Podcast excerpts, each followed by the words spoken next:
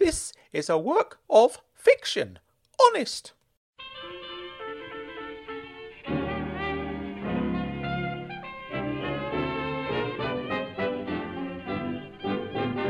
Ragbag presents Endless Impossible, written and performed by Frank Burton. Endless Impossible will also be available as a book, the fourth in the Ragbag series. Buy a copy for each of your friends. You'll be the talk of the town. Later on, we'll enter the footnotes section. That's the optional extra content for the hardcore members of the Ragbag Alliance. Let's continue with Endless Impossible.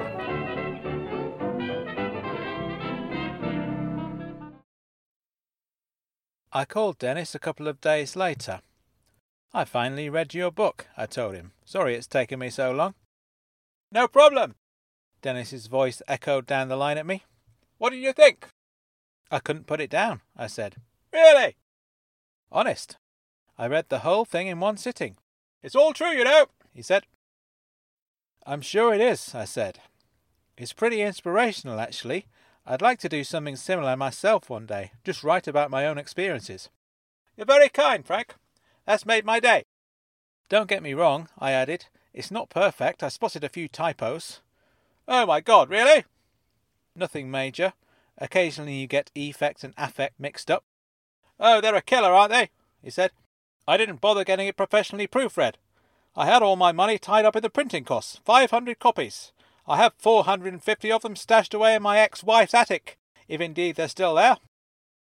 They'll be collector's items one day, I said. I wish I had your faith, he said. So what else was wrong with it, besides the typos? Oh, I said, I'm not sure if I should say it. You're supposed to be my mentor and everything. Are you happy receiving feedback from a GCSE student? I've always said, if you want to be a writer, you should listen to young people, he said. So that's what I'll do. Fire away. Okay. Characterization. You only ever sketched a brief outline of the people you met. Sometimes not even that. I never got a sense of who these people were. Were you concerned about their privacy? Not really, said Dennis. I just find it very difficult describing people. How are you supposed to do it? What are you supposed to say first? You can describe the way a person looks, but that in itself says little or nothing about what the person is really like, so I left physical descriptions out. You can quote a person on things they've said, but mostly the rainbow hunters like to talk about rainbow hunting, which is handy in its own way, because that's what the book is about. I suppose so, I said. It's a fair point, though. You got me bang to rights there. I couldn't do characterization. I'd love to learn how to do it properly. Perhaps I should study your writing in some more detail, Frank.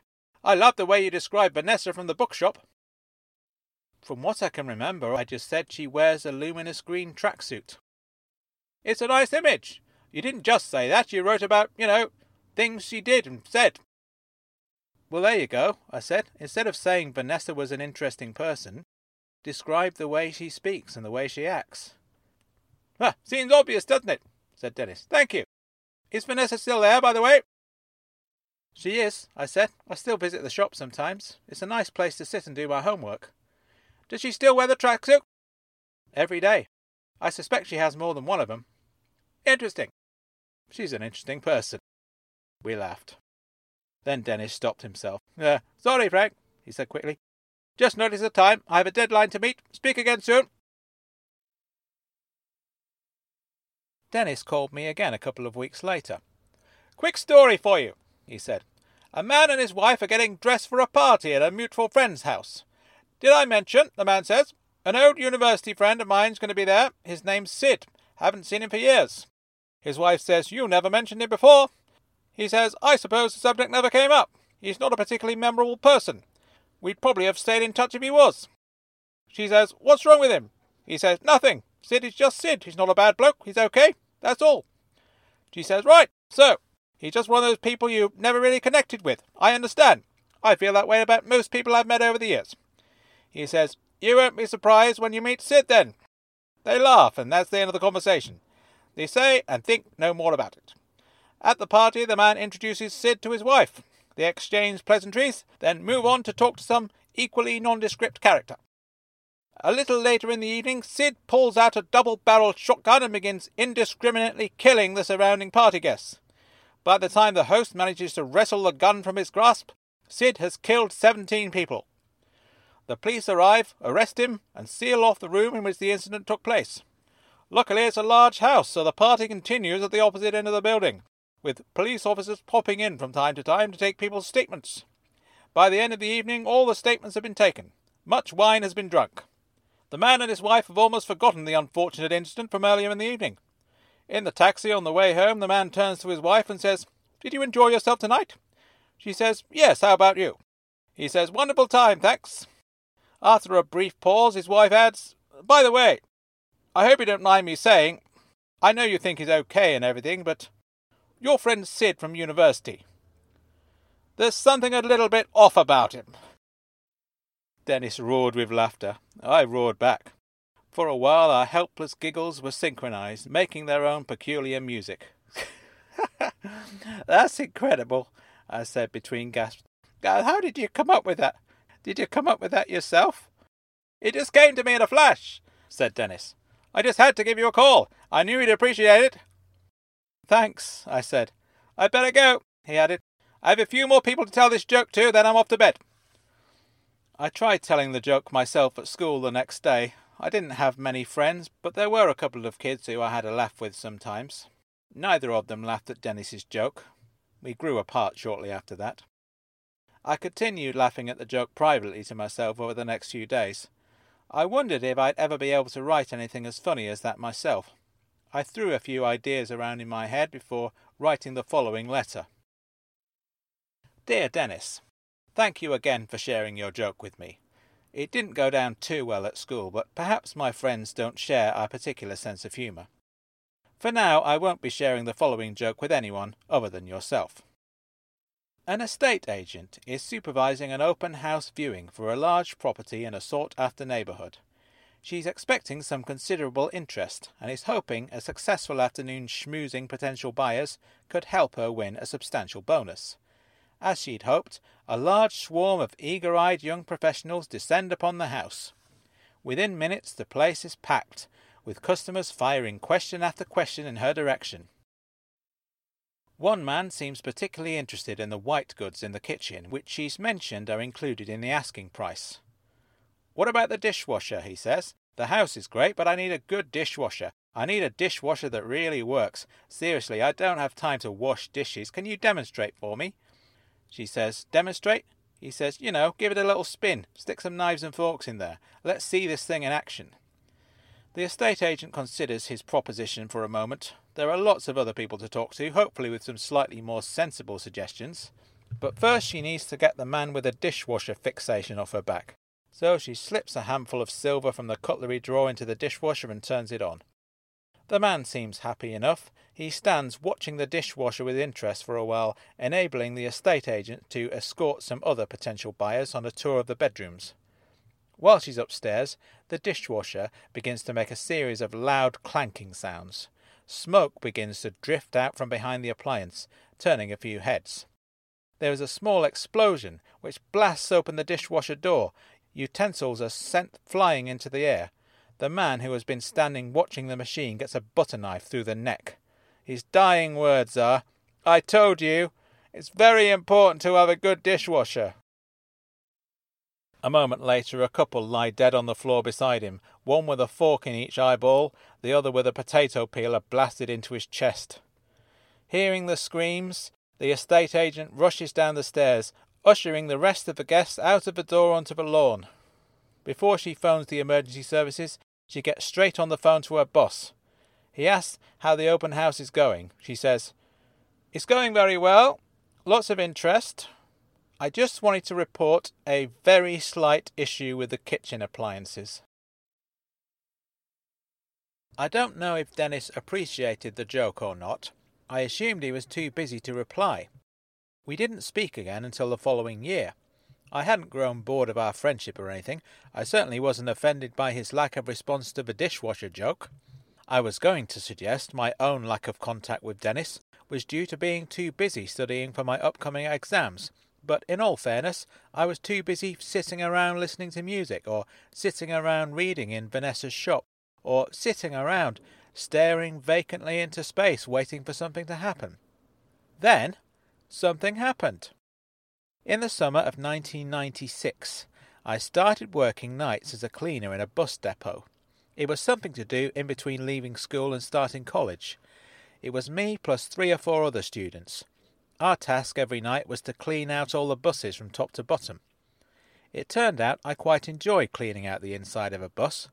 My workmates were a good laugh too. I laughed a lot that summer. I don't remember any of the things I laughed at. I just remember that feeling of being with other people and each of us throwing our heads back and hooting out loud, making noises I'd never heard myself make before. I'd just endured five years of high school, barely exchanging a word with anyone my own age. These guys were nothing like the kids I'd been to school with. Mostly, I loved spraying the cleaning solution between the ridges in the floors and pounding the mop up and down, squeezing it into the bucket. Maybe I didn't need to go to college. I could just carry on doing this. It was bliss in its own way. One night I was scrubbing the seats on an upper deck with two of my new friends, Johnny and Marcy. Johnny started telling a story about a school teacher he'd had years ago when he was growing up in Liverpool.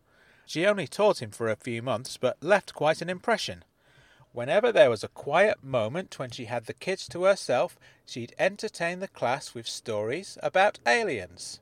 One story in particular was about a baby who'd been sent to Earth with a mission to infiltrate humanity and spread a message of peace. And while she never stated this outright, it was heavily implied that the teacher herself was that very same alien being. I was hopping up and down on the spot at this point, waiting for my new friend to stop talking for a second. Then I noticed Marcy was standing next to me, doing the exact same thing. We looked at each other. You as well, she said, as her mop handle clanked to the floor. As well as what? said Johnny. Are you guys even listening? Oh, we're listening all right, I proclaimed. Are you going to tell him, Marcy, or shall I? Tell me what, he said. Her name's Miss Angel, said Marcy. How do you know? Because she taught me. How could she teach you as well? You're from Bristol. She obviously travels around, I said. Manchester too. What, she taught you as well? he said. Maternity cover, I said, just like yours. You're sure this is the same person? How can it not be? She's a primary school teacher who goes by the name Angel and claims to be an alien. How many of those can there be? Johnny threw his head back and hooted with laughter. So did I. This is the most ridiculous thing I ever heard he said breathlessly. I thought this was just one of those quirky little anecdotes. Turns out this woman is everywhere.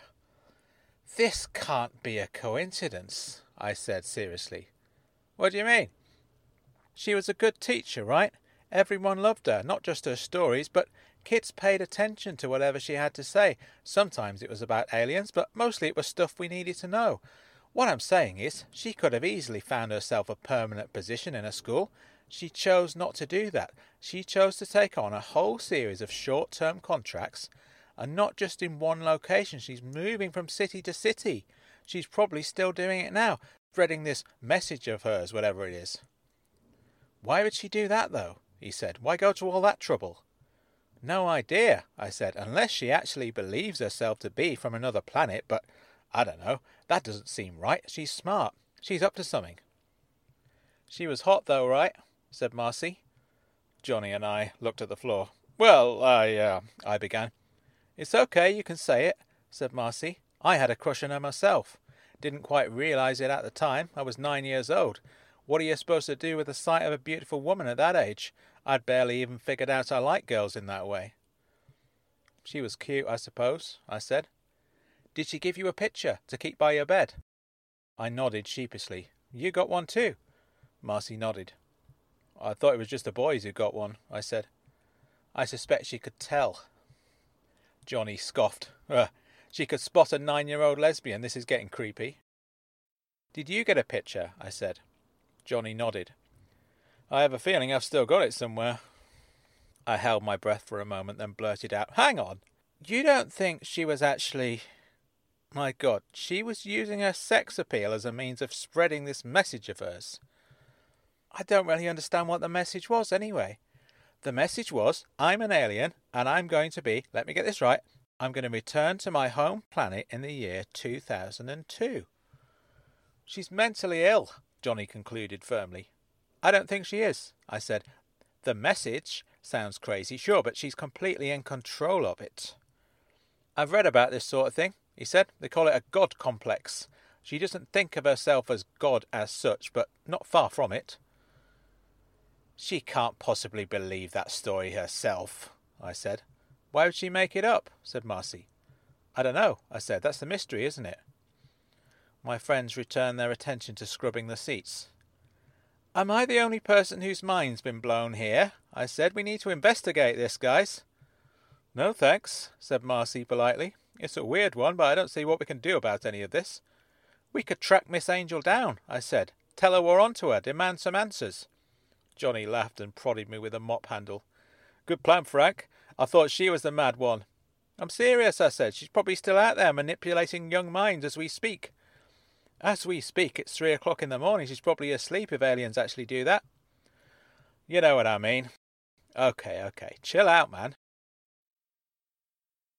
I didn't bother pursuing this any further with my new friends. I'd finally managed to meet some cool people, and I had no wish to jeopardize my position as fellow cool person by not being cool. I suspect the word cool itself is no longer cool, but I am past the age of 40 now, which means I probably shouldn't attempt to update my lexicon based on whatever the new word for cool is. For one thing, I genuinely can't be bothered to find out. Anyway, I stopped talking about Miss Angel to my workmates. I didn't need their help. I had another friend who'd be guaranteed to be interested. The following evening, before my next shift, I called Dennis's office line. Frank, he greeted. Goodness me, how's it going? You must have finished school now. I have, I said. I've got a job cleaning buses. Oh, he said. It's just a summer thing, I added. I'm going to college. Good, he said. You don't want to be cleaning buses forever. I stopped myself defensively blurting out, Maybe I do. How's the writing going? said Dennis. I've been a bit stuck lately, I said, or I was until last night. I told him about Miss Angel. I could hear Dennis breathing down the line as I recalled each detail. I still had no idea what Dennis looked like, but I could picture my internal vision of him sitting at his desk, frantically taking notes with the phone receiver expertly clipped beneath his chin. I told him about my dad discovering the picture on my bedside and his awkward confrontation with Miss Angel the following day. I told him what Johnny and Marcy had helped to deduce that Miss Angel had been moving from school to school, city to city, spreading her message to as many of the nation's youth as possible. You really think that's what she's doing? said Dennis. Don't you? I said. To me, it's very clear, he said. From the evidence you presented, there's no doubt in my mind as to what's going on here. I was just wondering what you think.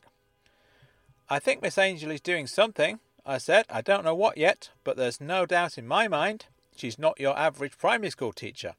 Very good, said Dennis. Go on then, I said. What do you think she's doing? Well, like you, he said. I'll need more information before the full picture emerges. But from what you've told me, there's only one explanation for Miss Angel's behavior. A god complex? Ah, he said. Good one. But no, this woman is not delusional. She's a very good liar. She needs to be in order for this scheme of hers to work. What's the scheme? I said. What's she trying to achieve? She's recruiting, said Dennis firmly. Recruiting for what? My best guess is Miss Angel has a long term strategy. The recruitment begins when a child is still at school. She comes into your life, announces herself as a kind of saviour figure, a living myth that will one day rise to the heavens, presumably after she's saved the world in some way, and then disappears, perhaps with a promise of reappearing at a later time, a second coming, if you like. Really? I said. She's taken her time if she wants to get back in touch with me. I haven't seen her for seven years. That's virtually half my lifetime. Oh, you'll never hear from her again, said Dennis. Most of the kids from your class won't, I expect, but you definitely won't. You're the opposite of what she's looking for. You openly challenged her in class. Nothing you said to her would suggest a belief in the story she told. Your dad turning up at school to complain about the photo will have sealed the deal for good. You're permanently on the naughty list. That kid who sat next to you, on the other hand, what happened to him? No idea, I said. He went to the grammar school. Haven't seen him for years. It's a shame you can't remember his name, he said. The way you described his enthusiasm for Miss Angel's teachings, the two of them have undoubtedly stayed in contact. No doubt she'll have found some ingenious way to bypass the boy's parents by becoming his secret pen pal. Like you did, I said. Me? Dennis chuckled. I suppose so, Frank. The circumstances are somewhat different, but sure. Or maybe she's done something bolder than that. Maybe the parents are very much in the loop, like she's offered him long term private tuition. It would be the perfect opportunity for indoctrination. Quite a workload, though, wouldn't you say? I said. Surely she couldn't offer private tuition to every child who expresses an interest in her ideas, in addition to holding down a series of full time teaching positions in different parts of the country. Maybe not, said Dennis. She'll be maintaining contact somehow. We'll need to find out more. How? I said. Oh, leave that to me, he said quickly. I have all sorts of contacts. I can track her down easily enough, find out what she's been up to, find out what she's doing now, I'll need your help, of course, Frank. Good to hear, I said. I'm up for it. I'll have to come and meet you soon. Actually, it would make sense for me to base myself in Manchester while we investigate this thing. Then we can meet whenever we want. Hang on, I said. You're moving to Manchester. Well, I'm freelance, so I can do my day job from anywhere, really. Seems a bit drastic. It'll only be temporary, he said. I can take on a short term let somewhere. It's likely the investigation could take several months. I don't understand, I said. What do you hope to achieve? For one thing, the scoop of the century. Is that what this is? Without a doubt, yes. Century is hyperbole, obviously. Watergate, for example, was a slightly bigger scoop than this, but this is up there with the best of them. And you can join me in this triumph, Frank. You're welcome to co author this with me. It's a fine opportunity for a writer such as yourself. I ran out of words at this point and had to grunt enthusiastically a couple of times just to prove I was still on the line. Don't get me wrong, Dennis added. It's going to be hard graft. Initially, there'll be no money at all. Hours and hours of unpaid work. I'd completely understand if you decided to stick to cleaning buses. At least it's an income. But the time will come when the two of us can sell this story to the highest bidder. We won't be millionaires, far from it, but we'll get our paycheck in the end. And not just a single paycheck. This isn't just a one off front page splash. None of us are in it for the money, Frank. You'll probably take home more hosing down a double decker than the average journalist takes home each month. I actually just clean the inside of the buses, I said. Sorry, I added. I do take your point, and yes, I'm still interested in helping you, whether it's a paid gig or not. I just want to find out what Miss Angel's been up to. If we can make a few quid from doing so, that's cool. Or not. I'm very glad to hear it, said Dennis. I'm sorry, Frank, but I'm going to have to disappear in a second. My head is spinning. I have many calls to make. I'll speak to you soon. There's just one more thing, I said. One question. You said you know exactly what Miss Angel is doing. You haven't said what she's doing yet. Haven't I? No, you said she's recruiting, which makes sense. You said she's maintaining contact with any of the kids who bought into her stories about aliens, which makes sense too. But what's her end game? Didn't I mention that? No, you didn't. She's starting a cult, said Dennis. A cult? You know what a cult is, right? Yes, I know what a cult is. Good, he said. Keep this under your hat. There's a possibility we might be joining one soon. Uh, what? I really do have calls to make. I'll be in touch. A couple of nights later, I ran into my dad. Due to me sleeping during the day and working at night, and him supposedly doing the opposite, our paths hadn't crossed for several weeks. Usually on my nights off, I'd stay up until morning so as not to mess up my sleeping pattern. I was sitting on the living room couch reading a book when my dad stumbled through the front door. He was surprised to see the light was on. Hello, Frank, he said. What are you doing up? Reading, I said. Don't you have school in the morning? I've finished school now. Oh, right. So what are you doing now then? I'm going to college in September. College? he said. Yeah. My dad flopped himself beside me on the couch and patted me on the knee. I must say I'm awfully proud of you, Frank. In the meantime, I'm working night shifts, hence me being awake at this time. What kind of night shifts? Just a cleaning thing. Well, we can get you something better than that, Frank. Daylight hours, too. Claude's got a whole bunch of contacts. He can put a good word in for you. Thanks, I said. I'm actually really enjoying the job. Oh, said my dad. Enjoying the job. Three words you rarely hear together. Good for you. I'm not entirely sure why I said what I said next. Perhaps in the back of my head was a distant memory of my dad volunteering to listen to my secrets and innermost thoughts. He'd made that offer when I was nine years old, and in the subsequent seven years I hadn't had reason to take him up on the offer. Can I ask you a question? I said. You just did then, he chuckled. Got ya! He reached over and ruffled my hair, which was weird. He'd never done that before. But seriously, he added, of course you can. Do you remember my friend Dennis who used to write to me, the journalist? My dad shook his head. Dennis Gleeson, I said. He used to open his letters thinking they were for you. The mentor. Sorry, Frank, I don't remember anyone called Dennis Gleason. Well, anyway, we're still in touch, on and off. He's been very helpful with my writing. Writing, said my dad. It's a hobby, I said. The point is, we're still in touch. I talked to him earlier in the week, and you remember my old teacher, Miss Angel? No, said my dad. You met her, I said. You told me you liked her. Young woman, very pretty. Sorry, he said with a shrug. She gave me a photograph of herself to keep by my bed. Remember that? You found the photo, you took it back to the school the next day and confronted her. Did I? Yes, you did. Sounds like the right thing to do. Weird thing for a teacher to be doing. How old were you? It was primary school, I said. Oh, so it was like ten years ago or something. You see, Frank, a lot has happened in that time. I can't just hold all this information in my head. I have a lot of things going on. Well, it was more like seven years, I said, but yeah, it's still a long time. Anyway, I had this teacher, and she, as you say, she was weird. The picture was only a small part of the story. She claimed to be an alien being who's been sent to spread a message of peace to humanity or something. Apparently, she's going to return to her home planet in 2002. I see, said my dad thoughtfully. His eyes opened wider for a moment. Hang on, you didn't actually believe her, did you? Not for a second. Good, that's my boy. She's obviously making it up. Or she's delusional, I suggested. No, he said firmly. Sounds like she's got a strategy worked out. It wouldn't surprise me if her sole purpose for qualifying as a teacher in the first place was because it gave her a captive audience of vulnerable minds.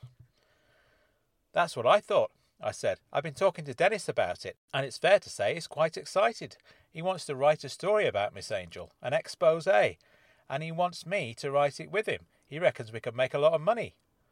Now you're talking, he said, slapping me on the leg again. It's what I've always said, Frank. It's all about the contacts. That's how Claude's done so well for himself. I've probably had a lot more fun than my brother over the years, but unfortunately, having fun has largely involved hanging around with a bunch of idiots, which hasn't particularly helped my career prospects. But you, Frank, this is like good news. You're on the fast track to fame.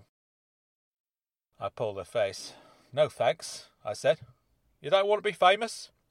No. Me neither, he said. More trouble than it's worth, I reckon. Maybe you could publish it under an alias. Call yourself, uh, Fred Barton. I'll figure something out, I said. It's not my name being out there that worries me. It's something Dennis said just before he ended the call the other day. He said he wants to. Hang on, I haven't mentioned his theory yet. He agrees with you too about Miss Angel having a strategy. According to Dennis, Miss Angel is starting a cult. A what? A cult. Like a religious thing, or? Kind of, yes. She isn't claiming to be God, but there's something very messianic about her story. She's been sent to spread a message of peace to humanity for a limited time before mysteriously disappearing. Presumably, she plans to disappear exactly when she says she will. By which time she'll have milked her legions of followers bone dry, said my dad. How do you mean? Money! That's how these things work. That's how they've always worked. Maybe there are other things too attention seekers, egomaniacs, narcissists, whatever else you want to call them, but mostly they just want to take your money. That's all Miss Angel wanted from you. Then you had the good sense to write her off. I was nine years old, I said. I didn't have any money. But you will have, he said. By the sound of things, pretty soon you'll be rolling in dough. She's playing the long game with this scheme of hers. Imagine if you've been suckered into it. How long before she's snapping up 10% of your income, or more? I don't know, I said. She may be a con artist, but I always suspected she wasn't seeking financial reward. This is what they all say, he said. They say some pretty reasonable things, actually. I'd imagine she did too. She probably said something about money not being important or material possessions not bringing you happiness. Come to think of it, I said she did say things like that, quite a lot actually. There you have it, said my dad. There's only one reason someone in her position tells you to reject the idea of money and material possessions. It's so they can take your money and material possessions. If I were a cynic, I'd say the mainstream religions are doing exactly the same thing. Maybe they are, I don't know. All I know from being alive as long as I have is wherever you go, wherever you travel, you're never more than ten feet away from someone who wants something from you. Maybe, I said. I don't think everyone's like that. Spot on. The trick is to stay away from the vultures as much as you possibly can. Stay away from people like me. What do you mean? I said. It's true, he said.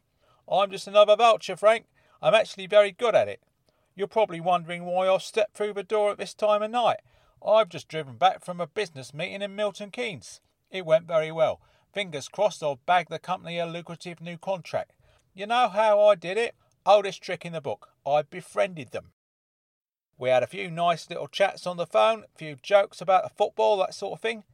I can't stand football personally, but I try to keep on top of who's who for times when it proves useful. It proved a nifty little icebreaker for this particular client. Turns out we both support Spurs. I suggested meeting for dinner. If I bring a couple of brochures along, I can claim the whole thing on expenses. Nice meal, few bottles of wine. It's all on me. That swung it nicely. I heard he likes a drink. I'm teetotal personally, but I have perfected the art of pretending to drink. It's all about sleight of hand. I'll teach you sometime if you're interested.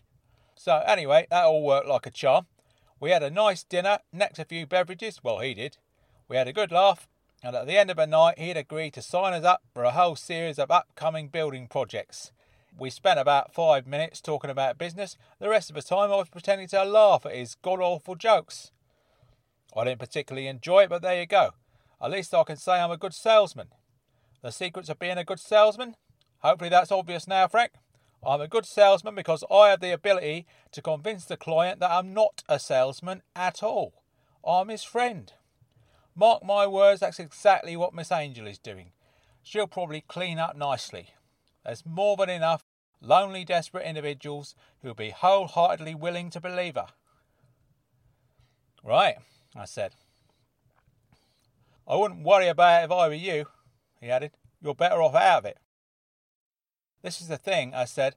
This is what I'm worried about. Dennis kind of implied that he wants us to join Miss Angel's cult. You, what? This is what Dennis does. He's an investigative journalist. He's done proper undercover work before. He's got the skills to do it. The trouble is, I think he expects me to come along too. My dad crossed his arms, shaking his head for a moment. Bad idea, right? I said. Not necessarily. Eh? I know I'm not supposed to say this sort of thing, being your dad and everything, but really, what have you got to lose? My life, possibly? I have no idea what I'd be letting myself in for. There's only one way to find out, then, isn't there? Really? You're saying you're okay with me joining a cult? Don't tell your mum, but yes. Go for it. This could be a cracking opportunity.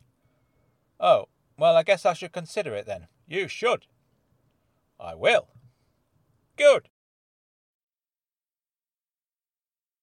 Prior to starting the cleaning job, my usual routine was to visit Vanessa's shop two or three times a week.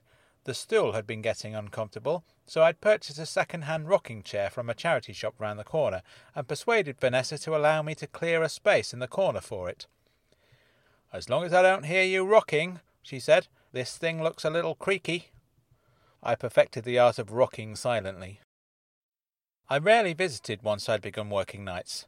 The day after my 3 a.m. chat with my dad, I woke mid afternoon and decided to pay Vanessa a visit. I'm not saying my dad's advice had been questionable, but seeking a second opinion seemed like a good move. I pulled the rocking chair across to the small section of floor space beside Vanessa's counter. You're obstructing the walkway with that thing, she said. Shame, I said. There's bibliophiles queuing round the block. Point taken, she smiled. What can I do for you, Frank?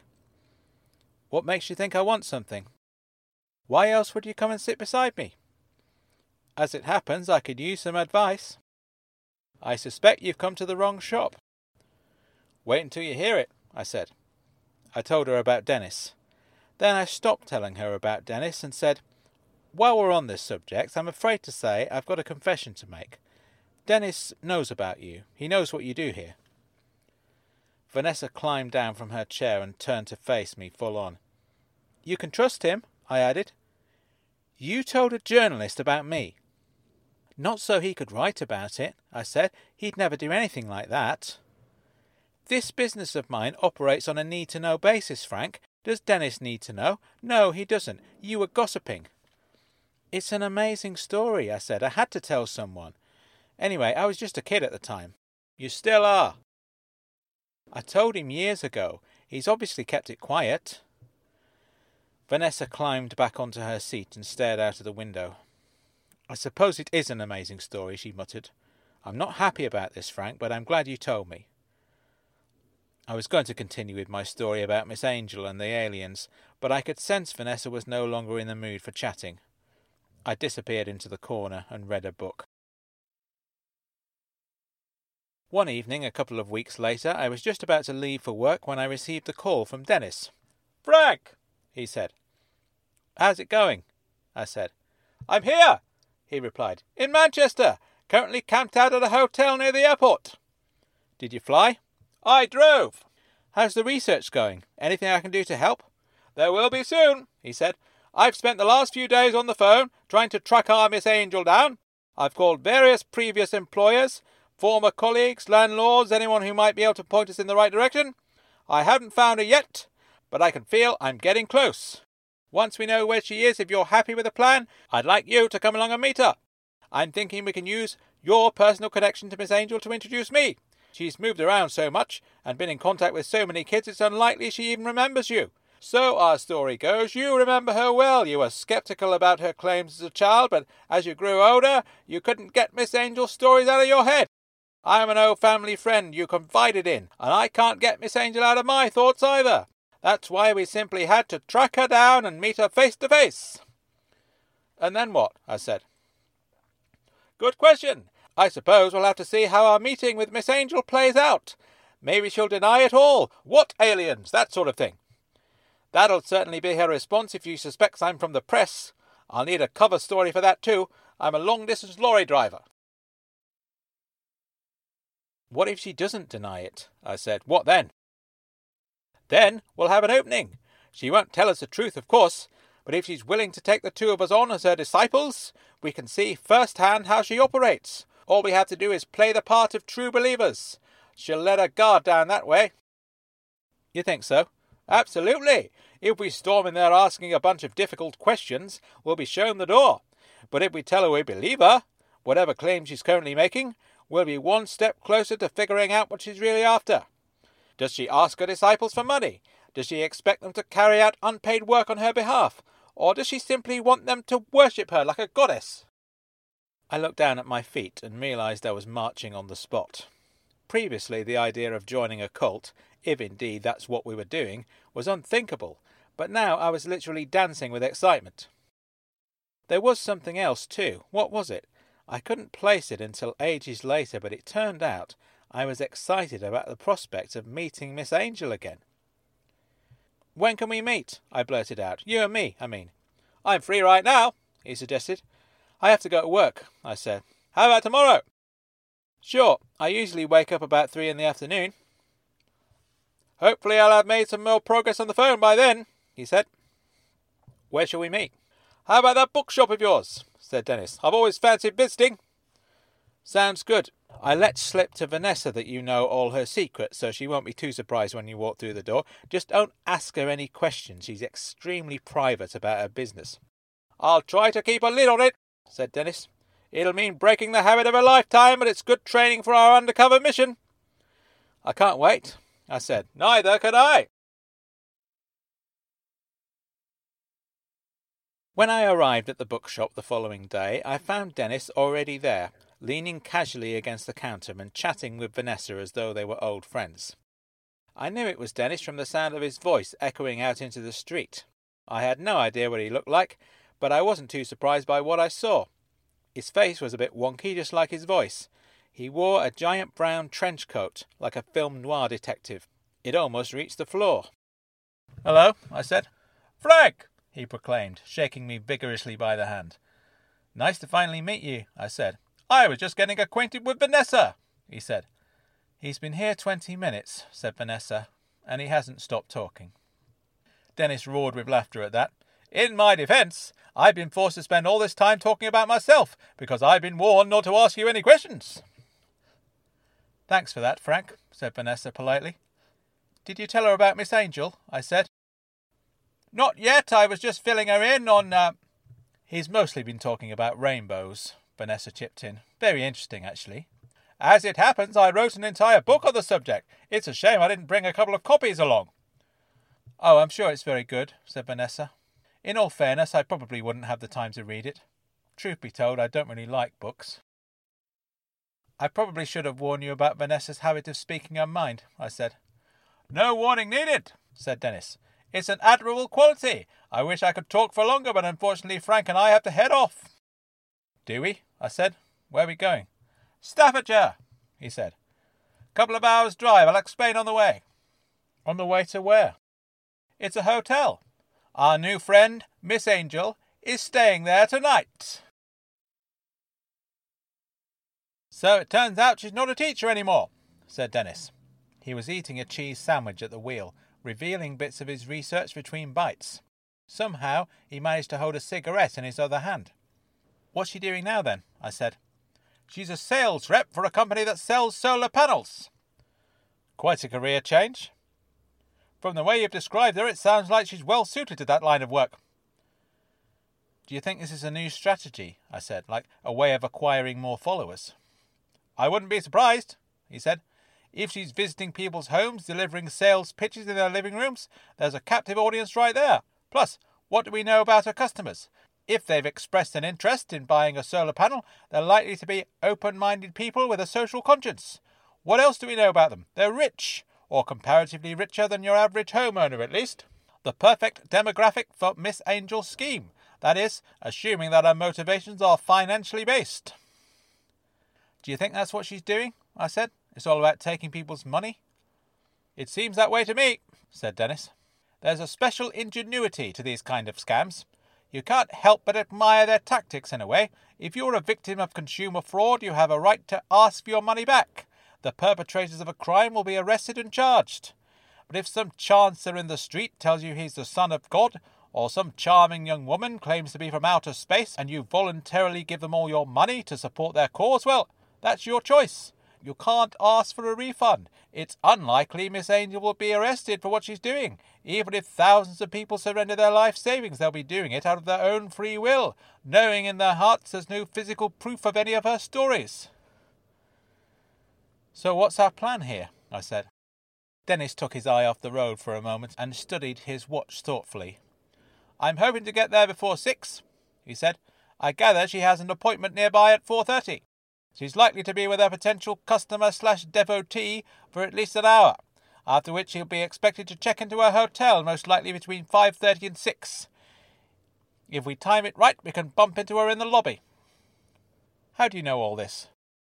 Easy enough. I called the company, pretending to be an old friend of hers, organising a surprise party.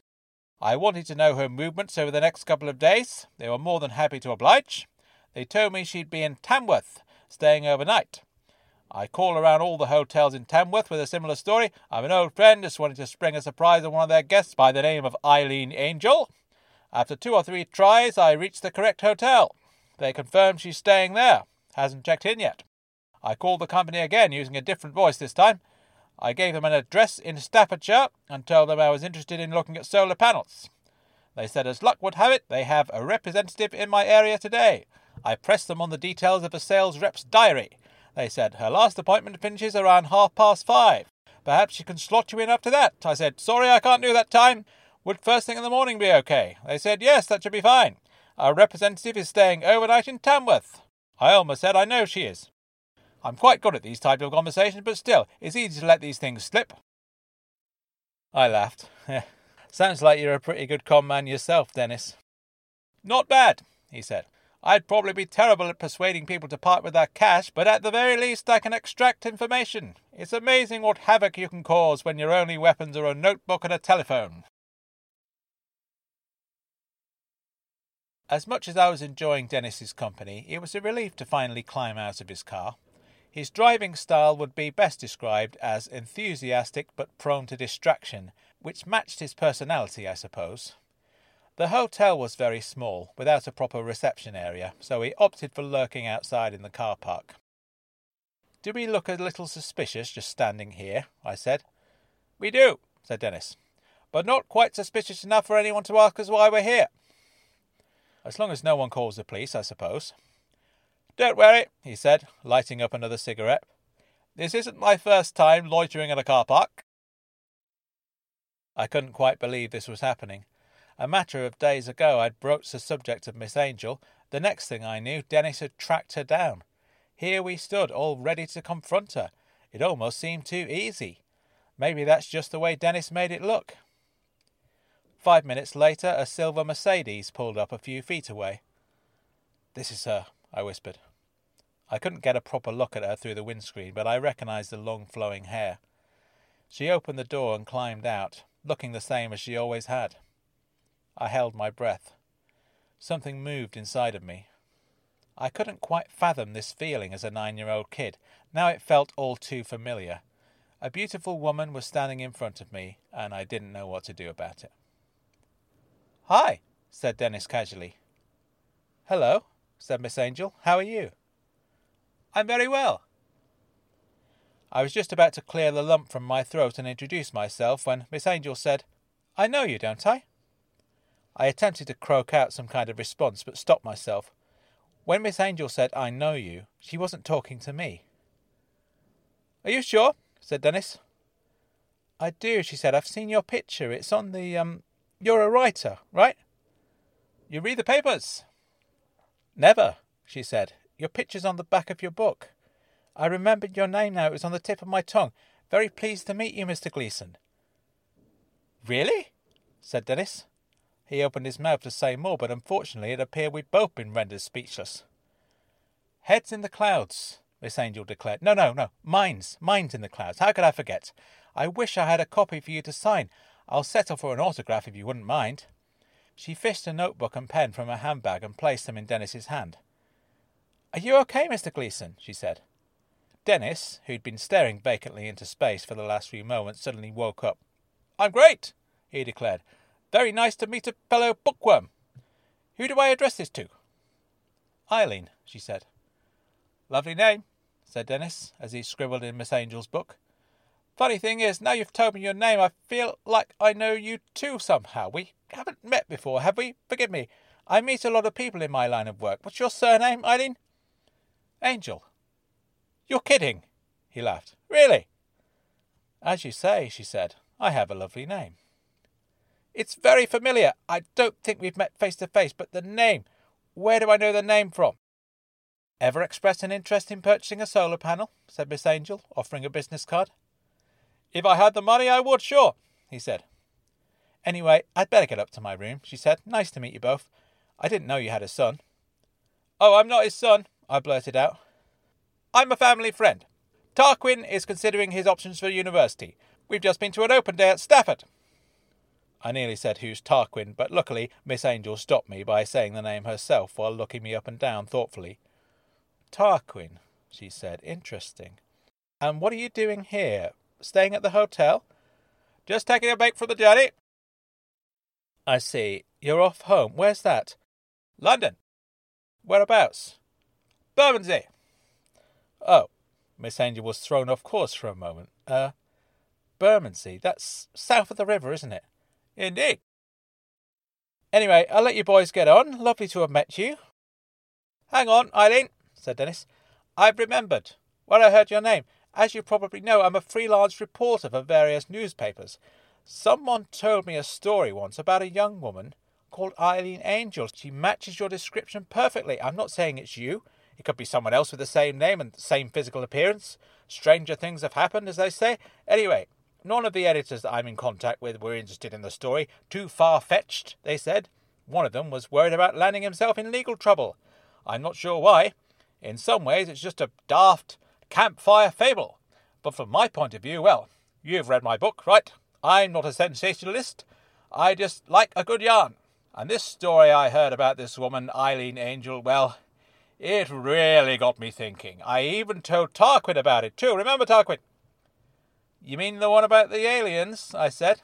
Shh, shh, shh, shh, he hissed theatrically. Someone might hear. Listen, she said. It's getting cold out here anyway. If it's not too creepy a suggestion, perhaps the three of us could pop upstairs to my room and we could talk about this properly. How does that sound? Dennis beamed and patted me on the back. Sounds wonderful. Just follow my lead, Dennis whispered as we waited for Miss Angel to check herself in. She was only standing a few feet away, but was engaged in conversation with the receptionist, so wouldn't have heard. You're doing well, he added. Why can't we use my real name? I whispered back. Too risky. She's on to us. I don't know how, but. Really? How's she on to us exactly? No idea how she managed it. I just need to figure out a way of gaining her trust. It won't be easy. Somehow she knew we were coming here today. She seemed genuinely surprised, if you ask me. She claims to have read my book, Frank. No one's read my book. I have. No one who doesn't know me. Miss Angel turned to face us with a smile. Let's go. Upstairs, Miss Angel took a seat by the window, while the two of us awkwardly perched on the bed opposite. Would you like a drink? she said. I'm fine, thanks, said Dennis. Tarquin? She said. Uh, no thanks. I'll tell you the refreshing thing about that book you wrote, Mr. Gleason, she said. It's not designed to be a bestseller. I got the distinct impression this was a passion project of yours, and if no one reads it, that's fine. For me, it was a much needed distraction from the competitive world of sales. I can't stand competition. The very notion is literally alien to me. Where I'm from, there's no such thing as competition. There's no word for it.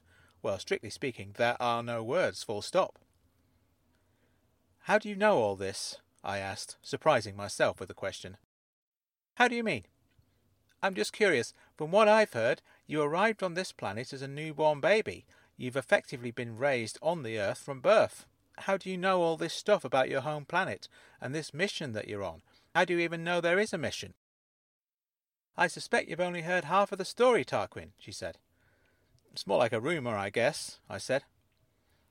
It's true what you've heard, she said. I arrived here in 1967, having recently been born. I knew nothing of my mission, or indeed anything else, at that time in my life.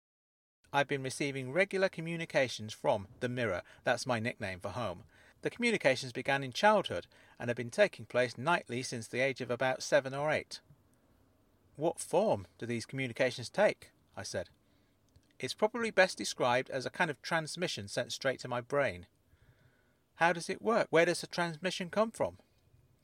The transmission is sent intergalactically via a series of physical devices placed at key points between here and there. Due to the distance, they were sent several years ago. I'm unable to communicate back.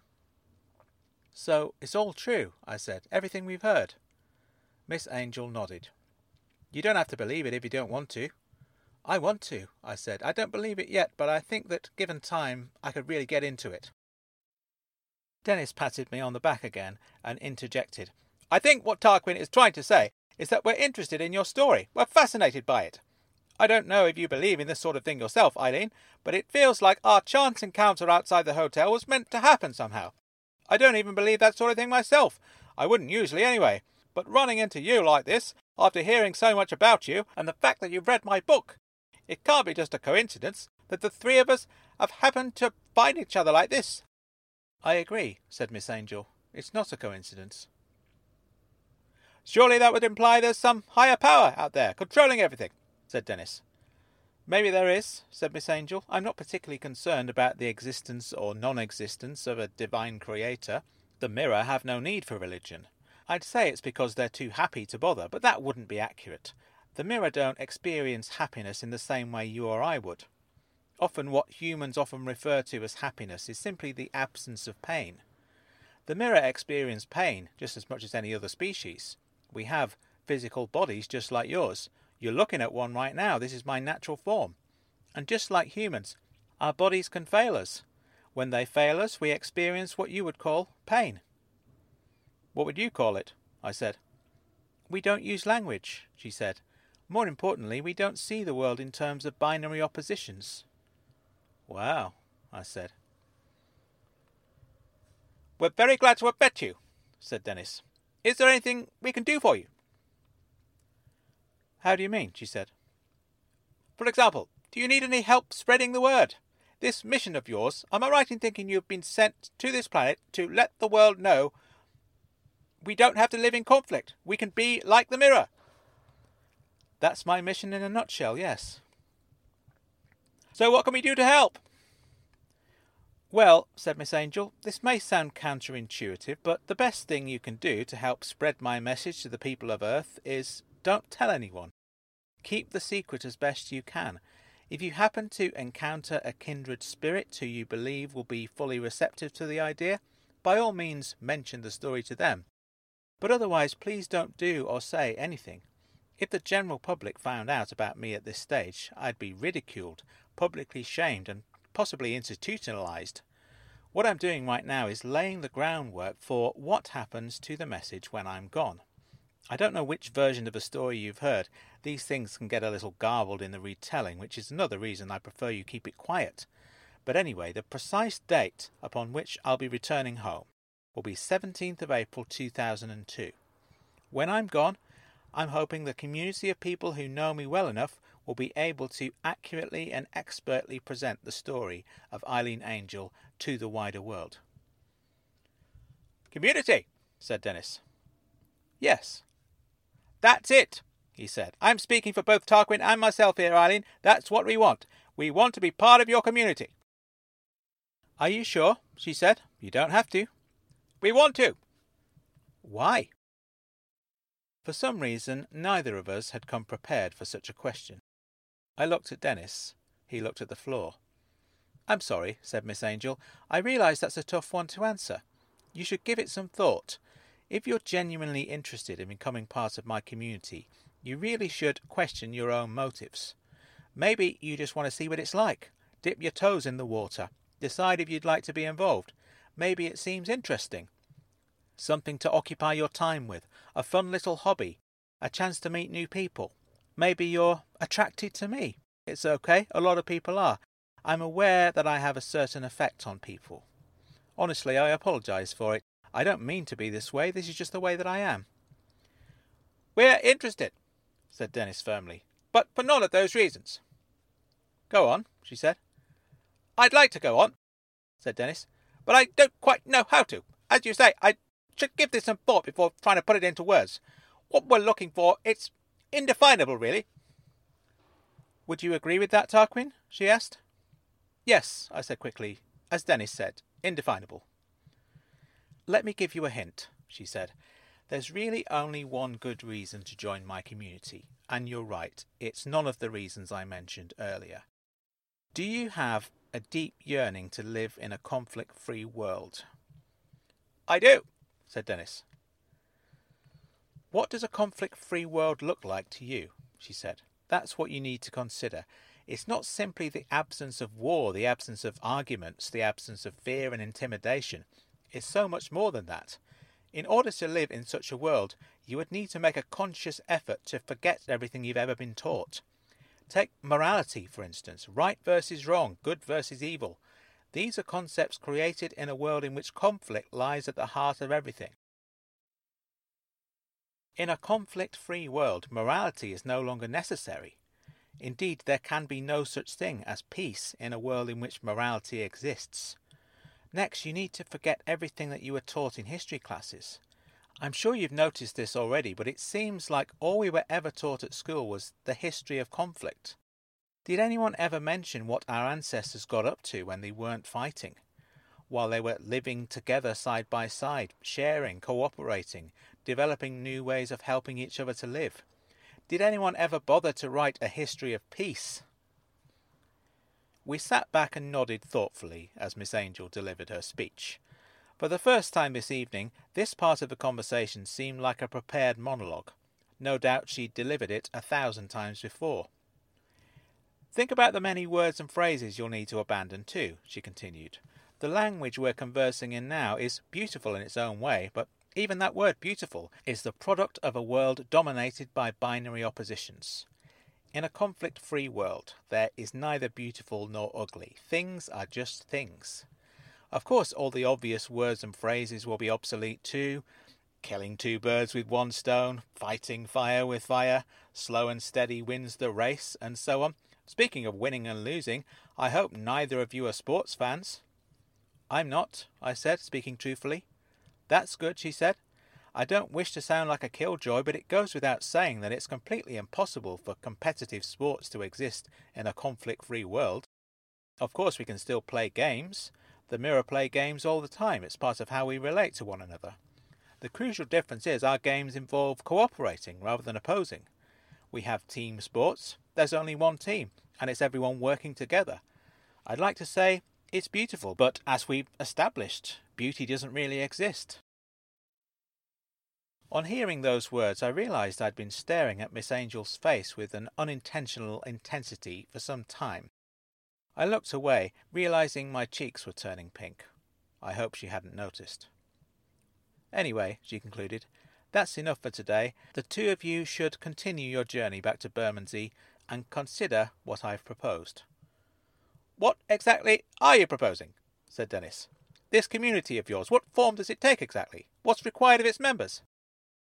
I can't reveal that information at this stage, she said. You'll need to consider what we've spoken about first the prospect of living in a conflict free world, and whether that's really something for you. Once you've made that decision, I can tell you more. I'm still not entirely clear on our plan of action, said Dennis. Miss Angel tore a page from her notebook, jotted down an address, and handed it to Dennis. Two weeks today, she said, we'll be meeting at this location. If you're in, we'll see you there. If you're out, that's fine. Really, it's a lot to take on board. Just promise me, either way, you won't mention my name or anything we've discussed today to anyone. You have my word, said Dennis. Well, it's very nice to have met you, she said. Thank you for listening. Some words popped out of my mouth, surprising everyone in the room, myself included. I just have one more question, I said. Yes, said Miss Angel, her eyes piercing mine. Well, I said quietly, it's nothing really. Go ahead, please, she insisted. We're all friends here.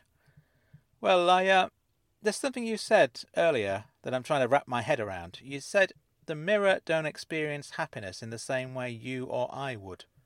It almost sounded like you're not one of them, she said. I suppose that's what I'm getting at.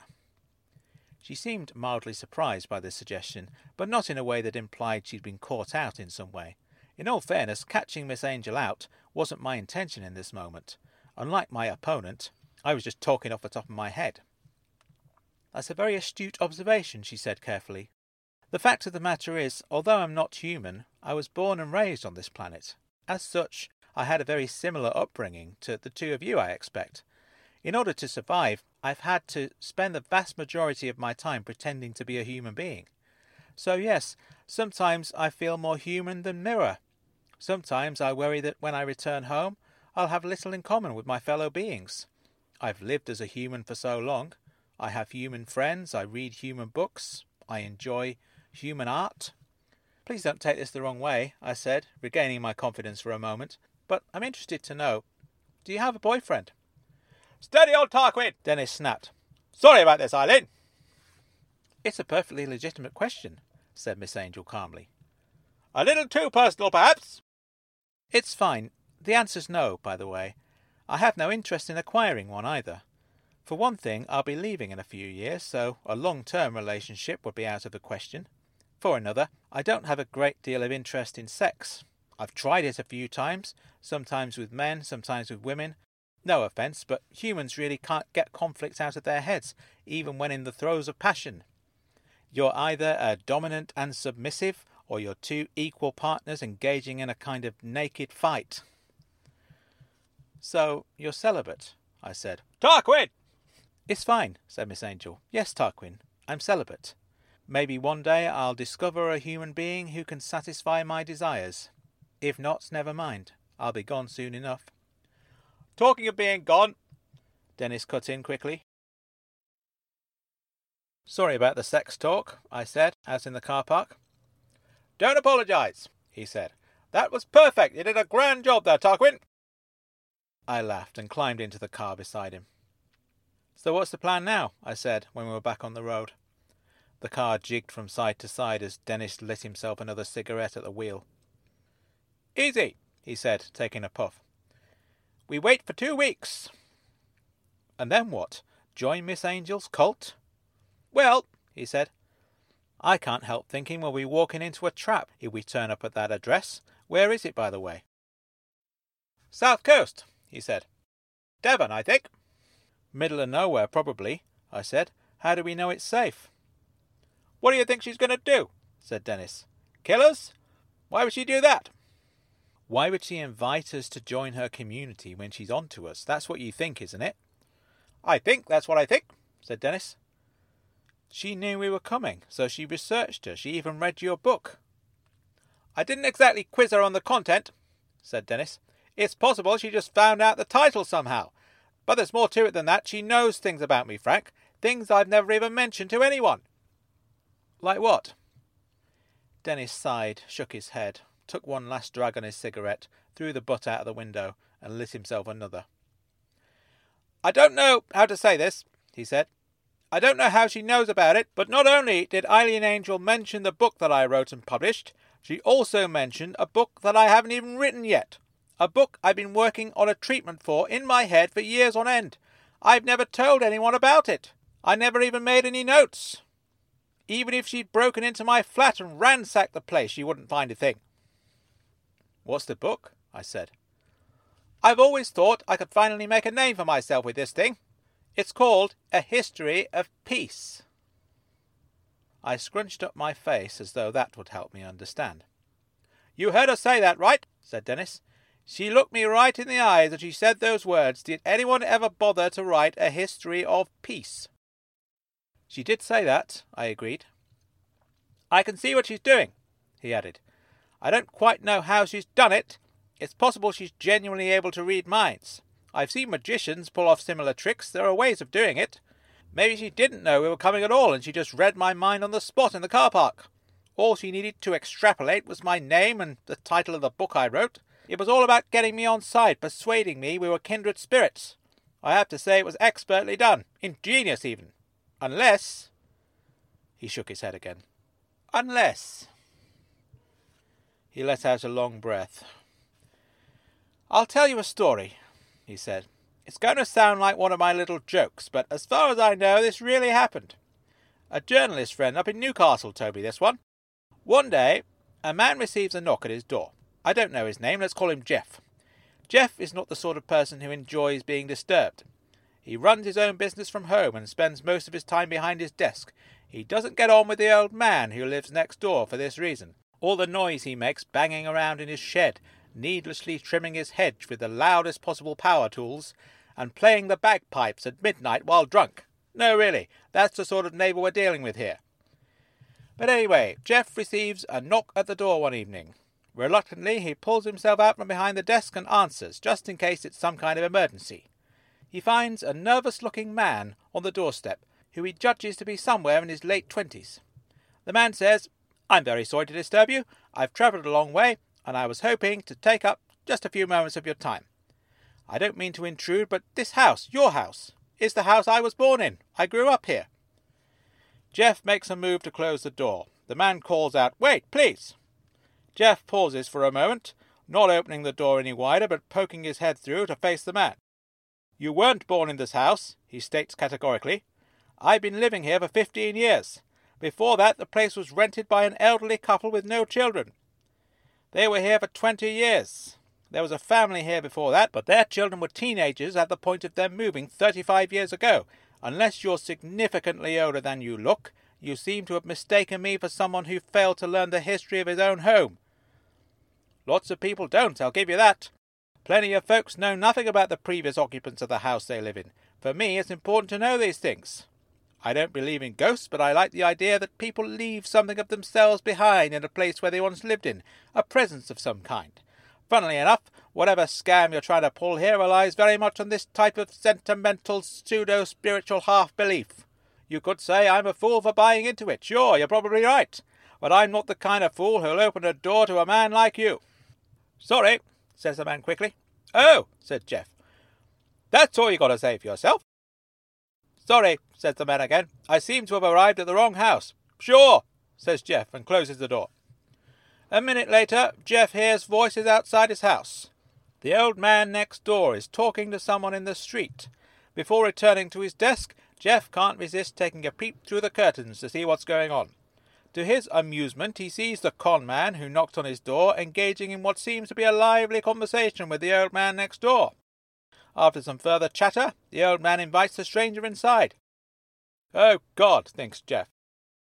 As much as he dislikes his neighbour, he wouldn't like to see him get hurt in some way. Should he call the police? That seemed a bit dramatic. Should he knock on the old man's door and tip him off? Or should he just leave them to it and see how this thing plays out? Jeff opts for the latter option. He returns to his desk, finishes off some bits of admin, then settles himself down with a beer in front of a TV. Before he goes to bed, he pokes his head through the front door. He can hear the old man and his visitor chatting away in the neighbouring living room. Oh well, thinks Jeff, what's the worst that could happen? Maybe the old man will get murdered. Then I won't be subjected to his constant clattering about. The following day, Jeff can't help noticing how quiet the old man's house is. None of the usual din. Maybe he's gone out. Jeff gets cracking with his work as usual, enjoying the peace and quiet. As the day wears on, it begins to dawn on Jeff that there's a real possibility that his neighbour is lying dead next door. In one sense, Jeff is perfectly happy to see the back of him. But surely not like this, he thinks. Not when I saw what was coming and did nothing about it. In a sudden panic, Jeff bursts out into the street and hammers on the old man's door. No answer. So he hammers some more. Eventually, the door opens. What's the emergency? says the old man. Oh, says Jeff. I was just checking you weren't dead. I was taking a nap, says his neighbour. What's your problem? I was just a bit worried about the chap who knocked on your door, says Jeff. He tried pulling the same trick on me. Oh, the young man from last night, says his neighbour. Lovely fellow. Used to live here. Had some stories about this place. Kept me up all hours with his tales. Ended up staying the night. Is he still here? No, he left this morning after a good hearty breakfast. I'll tell you, that boy can eat. Right, says Jeff. So he's gone. He stayed the night and had breakfast, and that's it. He hasn't taken anything. What would he take? He doesn't live here any more. The lad just wanted to spend some time in the home he grew up in. Who am I to refuse? Well, says Jeff. Good for you, and good for him. Sorry to bother you. Jeff returns to his house and sits back down at his desk. He can't concentrate on the paperwork in front of him. He can't stop thinking about what happened last night. Who was this man who'd come to stay next door? What kind of trick was he pulling? He'd obviously done this many times before. He'd had all of his stories worked out, an impeccable script, no doubt. And yet, all he'd apparently asked for was a solid meal and a place to sleep. Was he homeless? Was that all this man needed? Or was there more to it? Did he knock on people's doors and tell them his stories because he liked telling stories? Was this man just a storyteller looking for an audience? It's not until later on, when Jeff is lying in bed, staring at the ceiling, that the possibility finally crosses his mind. Maybe he was telling the truth. Maybe he did get the wrong house the first time, Maybe he grew up in the house next door and all he wanted to do was visit one last time. Could it really be as simple as that? Dennis drove on for a while in silence, that final question hanging in the air. Is that the end of the story? I said. He laughed, slapping the steering wheel. Ha ha ha! Yes, Frank. I don't know what happened after that. You see what I'm getting at, don't you? No, I said. Let's put it this way. What if Eileen Angel really did read my book? And what if she dreamt up that concept about the history of peace, not because I thought of it, but because it's a good idea? What if we're kindred spirits? You could be, I suppose, I said. Part of me feels the same way. A lot of the things she said made a lot of sense. But surely that's what these people do. That's how they persuade you to follow them, because they appear to be genuinely wise and trustworthy and not of this earth.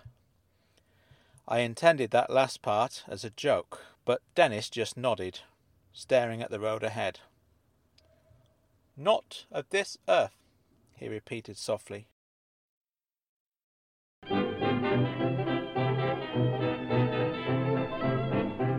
Thank you for listening. If you're interested, there's the footnotes section coming up after the theme song. I can't tell you anything about it, it's only for the hardcore members of the Ragbag Alliance. Please take a look at my website, frankburton.co.uk, where you'll find The Green Room, a webcomic about celebrities in the afterlife. There's also the Ragbag Rambler video series, and much, much more besides. My other podcast is called I Like the Sound, and we've got some great stuff coming up on that very soon indeed. I will see you soon.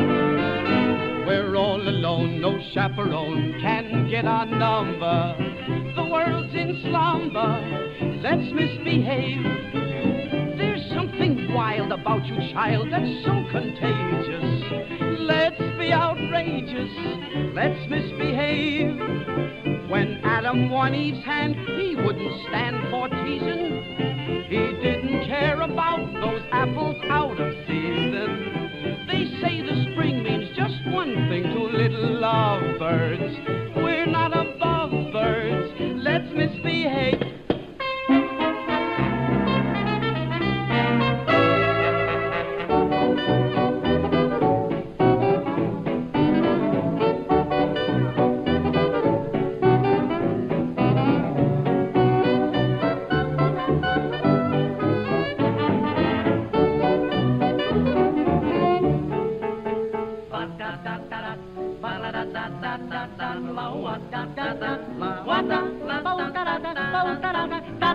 Let's misbehave.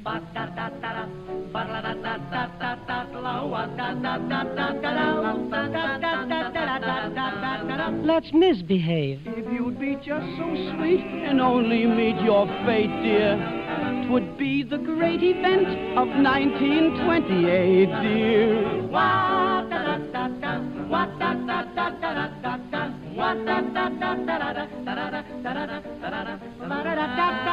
Let's misbehave.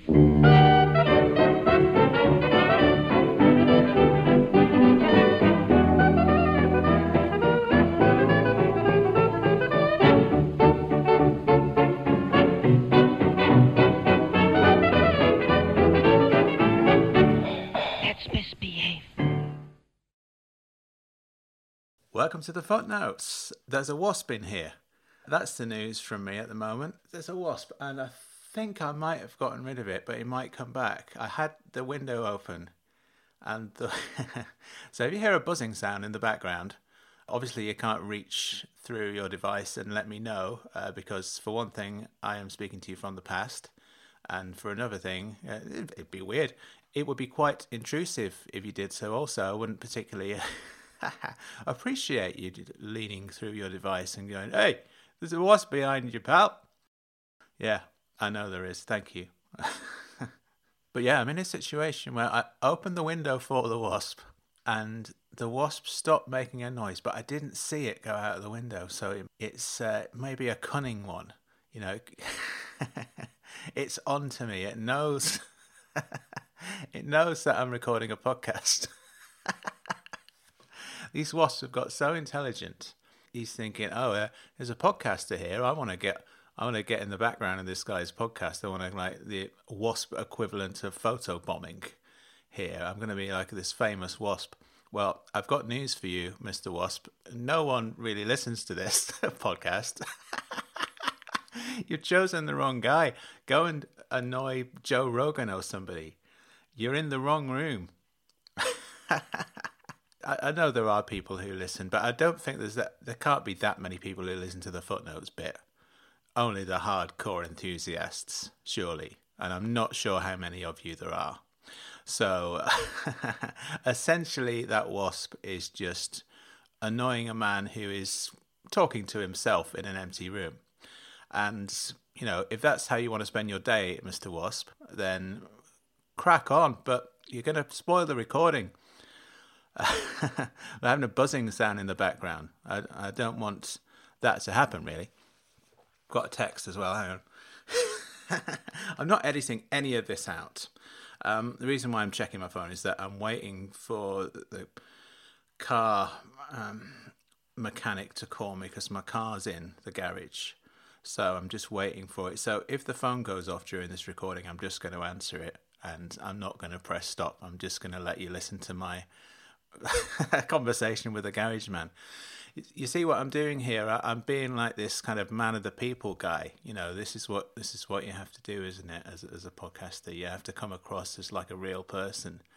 Like maybe that story that I told you about the wasp being in the room. Maybe I just made that up.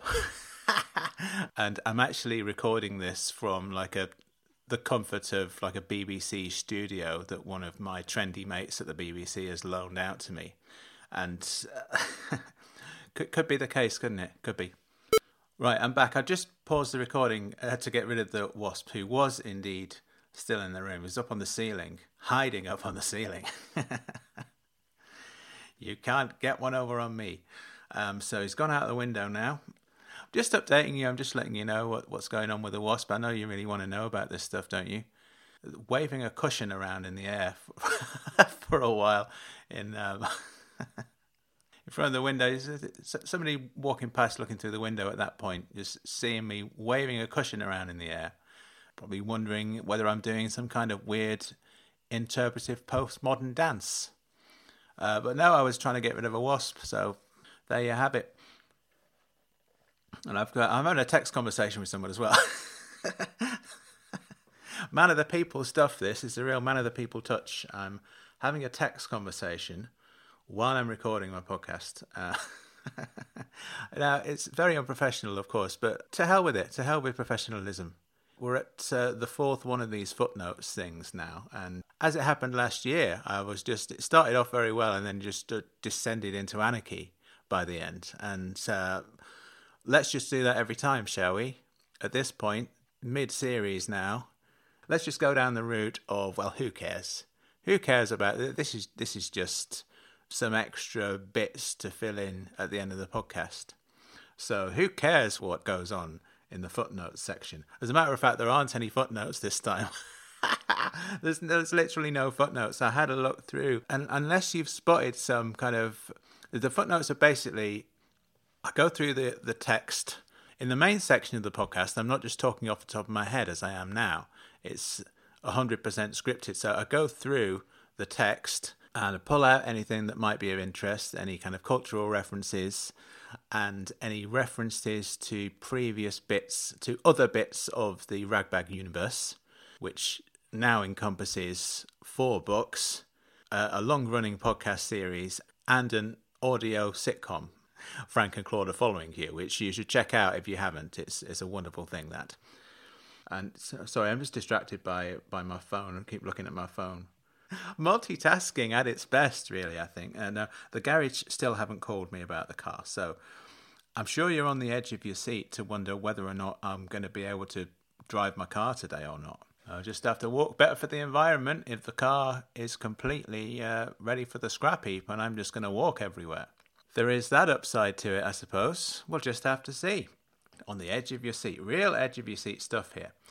Now, I want to sort of say some positive things, I guess, in this one, because I think that the last footnote section I was very negative. I was making a lot of very harsh comments about various different male novelists. Maybe it's unfair for me to keep pointing out their gender because what does it matter what their gender is, I suppose? It matters whether their work is good or not. I think it does matter because we're talking about a literary scene dating back to the end of the 20th century, what, which was very, very male dominated. And a lot of these male novelists who were considered to be the best in the business just didn't cut the mustard. And it needs to be pointed out because I'm going to go into this rant again, aren't I? Instead of being positive, I'm going to start ranting about about these four guys again. These four guys, I'll tell you who they are. In the UK, Martin Amis, Salman Rushdie, Ian McEwan, and Julian Barnes. Now, Julian Barnes got off lightly last time because I didn't mention him. I was slagging off the other three. And Julian Barnes is kind of. He's not as bad as they are, I suppose. He's kind of like the cousin of the family who's good at doing party tricks. That's Julian Barnes. He turns up and then, oh, look at all these tricks I can do. Look at me. Whoa, Julian Barnes. But he's in the same stable as them, I think. I think he, he suffers from the same disease that he's speaking from a privileged position.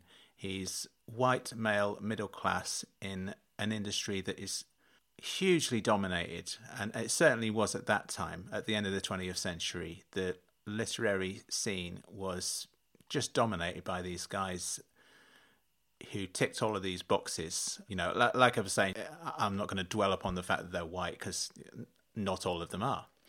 But yeah, I think Julian Barnes is a talented guy, and you read his books, and they're very entertaining and they're very well written. It's just that he doesn't have very much to say, and he covers up for the fact that he has very little to say just by performing these kind of party tricks, as I would call them, really.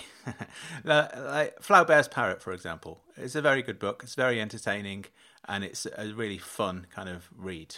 I recommend Julian Barnes' Flaubert's Parrot and other books by him as well. But if you boil it down, if if you have a look at that book, just boil it down to its bare essentials, and all you will see is Julian Barnes going, "Look at me! I know lots of things about Gustave Flaubert. Here's some facts about Gustave Flaubert. Here's how much I appreciate his work, and here's how much I understand Gustave Flaubert. And here is uh, me doing some tricks, me performing some literary tricks for you, where I talk about how much I like Gustave Flaubert, and that's that's it. That's all it is, and that's mm. fine. You know, that's all you're looking for. Like I say, it's a good book. It's very entertaining, and he doesn't have this horrible sort of sneering cynicism that Martin Amis had. And he doesn't have the dodgy politics that Ian McEwan has got.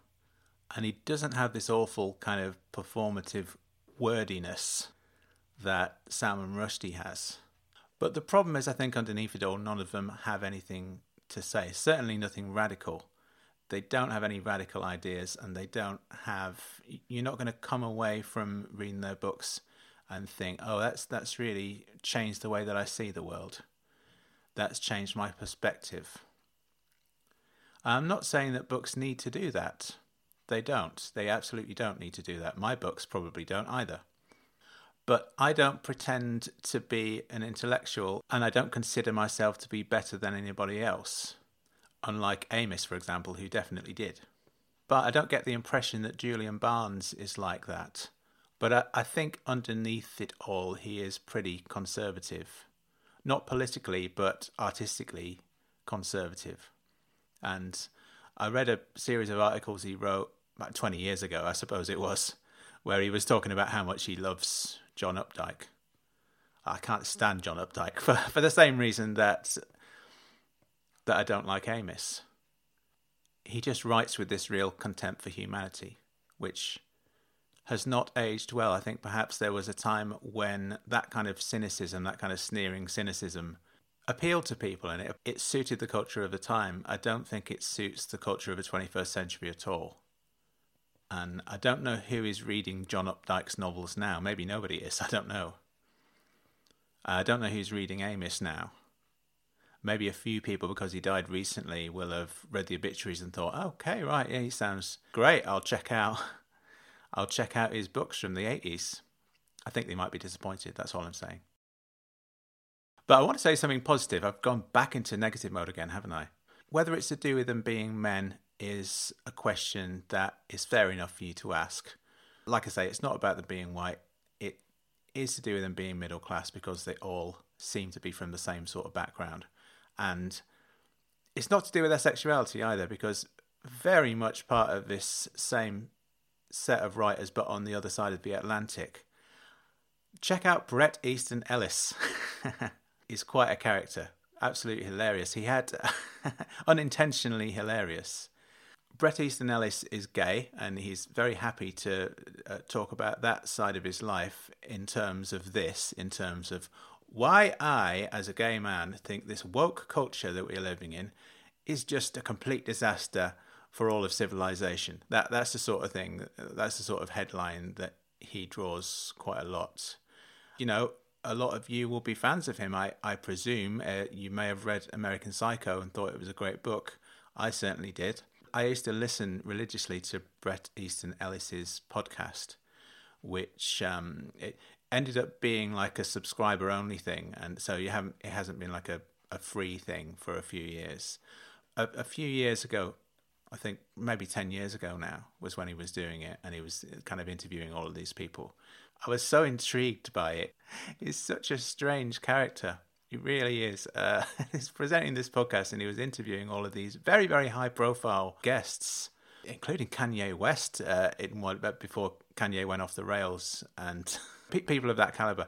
And Bret Easton Ellis is just the worst interviewer of all time. He just he keeps on cutting his guests off. He keeps he, he just loves the sound of his own voice, and he just talks and talks and talks, and he can't get a word in. It's absolutely hilarious. I don't know if the if these old podcasts of his are on Spotify. I know that they're on YouTube because I, I, was I was checking one out the other day just to remind myself of, of what the Bret Easton Ellis podcast was like.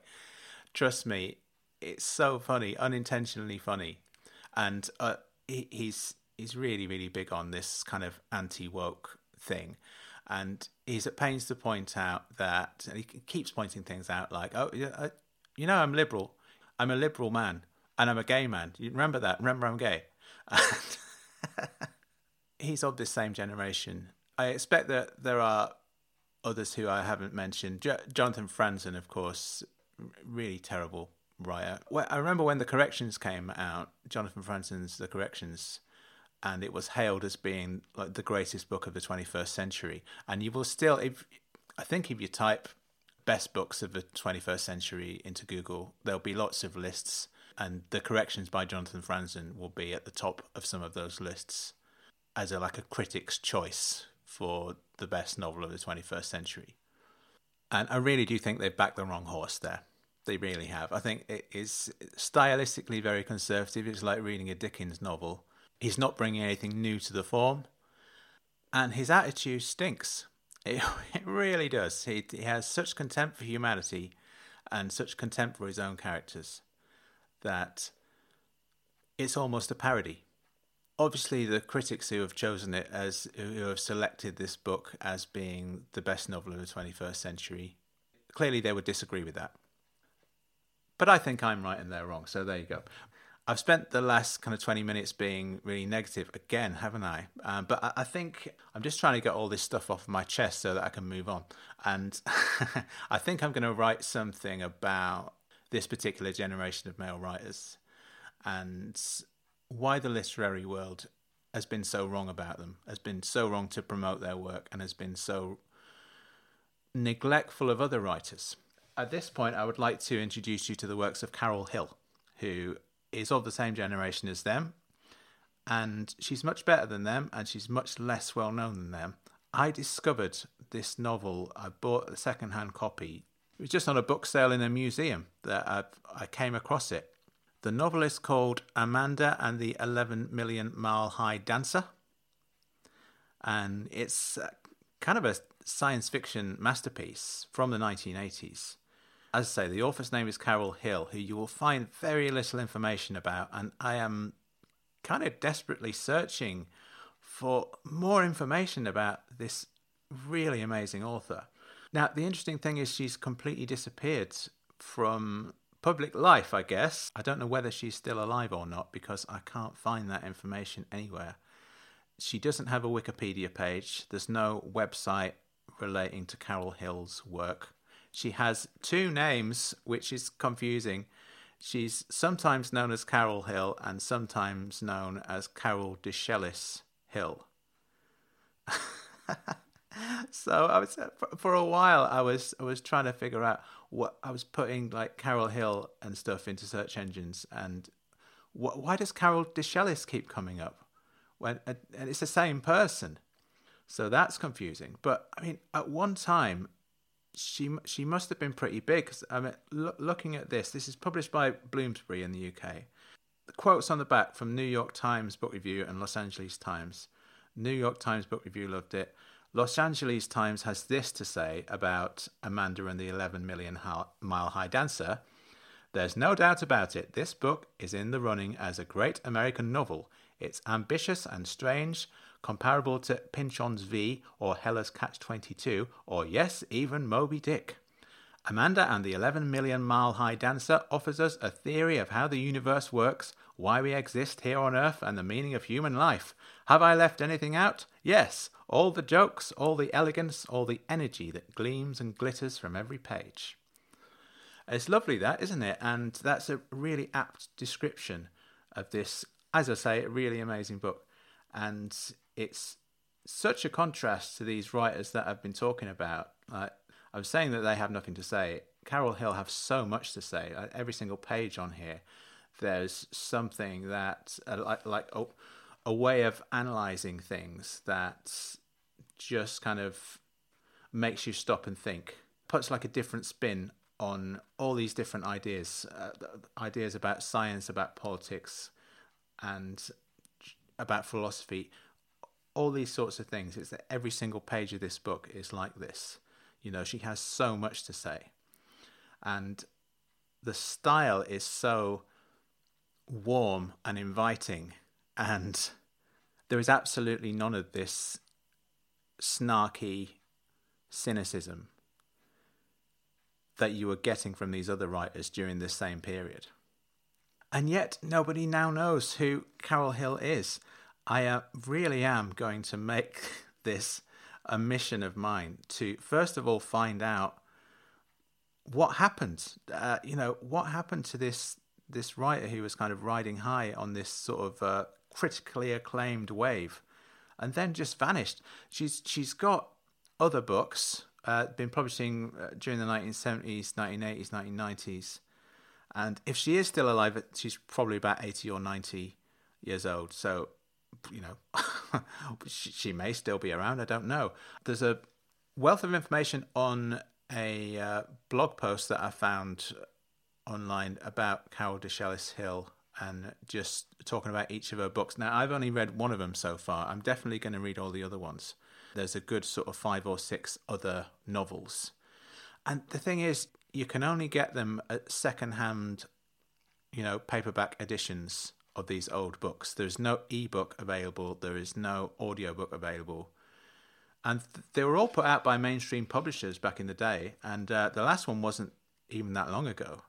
Uh, but even that's out of print as well. So something has happened. May- maybe that's just the way it goes. I don't know. I mean, I know that there are lots of writers who have gone out of print and just been forgotten about, and a lot of them are really, really great authors. There's loads of them.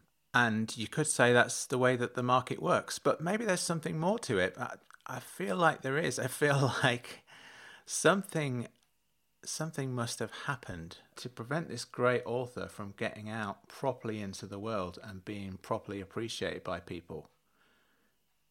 I'm just puzzled by it because I, I, this, to me, is one of the greatest novels ever. It's such a great book. And the fact that I had never heard of it, and the fact that you probably have never heard of it either, no offense, but you probably haven't you know, this is probably news to you, isn't it? Because, like I say, it's out of print, not available, only available in second-hand copies. And eventually, my concern is that eventually it won't be available at all. And that would be a real shame. I really want to make it my mission to do something about this. And there is no Carol Hill website, for example. Maybe I can start one. Maybe that can be a thing that I can do. I can I know how to put a website together. I've got a website, and uh, I've actually got two websites. I can have a third one dedicated to Carol Hill. I'd rather do that rather than set up like a Carol Hill Appreciation Society on Facebook or something. Can't be bothered with all that. And I don't know how many people would join because nobody knows who she is now. Very difficult to, but I, I, I think I want to do something about it because I think I think it's a, just a bit of a travesty that this has happened. It could be the case. I mean, if I do the research, it could be the case that Carol Hill deliberately sabotaged her own career because she didn't want to be famous. I know how she feels because I certainly don't want to be. and uh, I'm in this kind of quandary myself where um, I'm actually absurdly talented.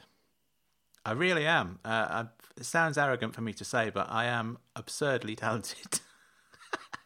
I really am. I'm, I, I'm, I'm absolutely brilliant, you know. And at some point, people are going to catch on to this.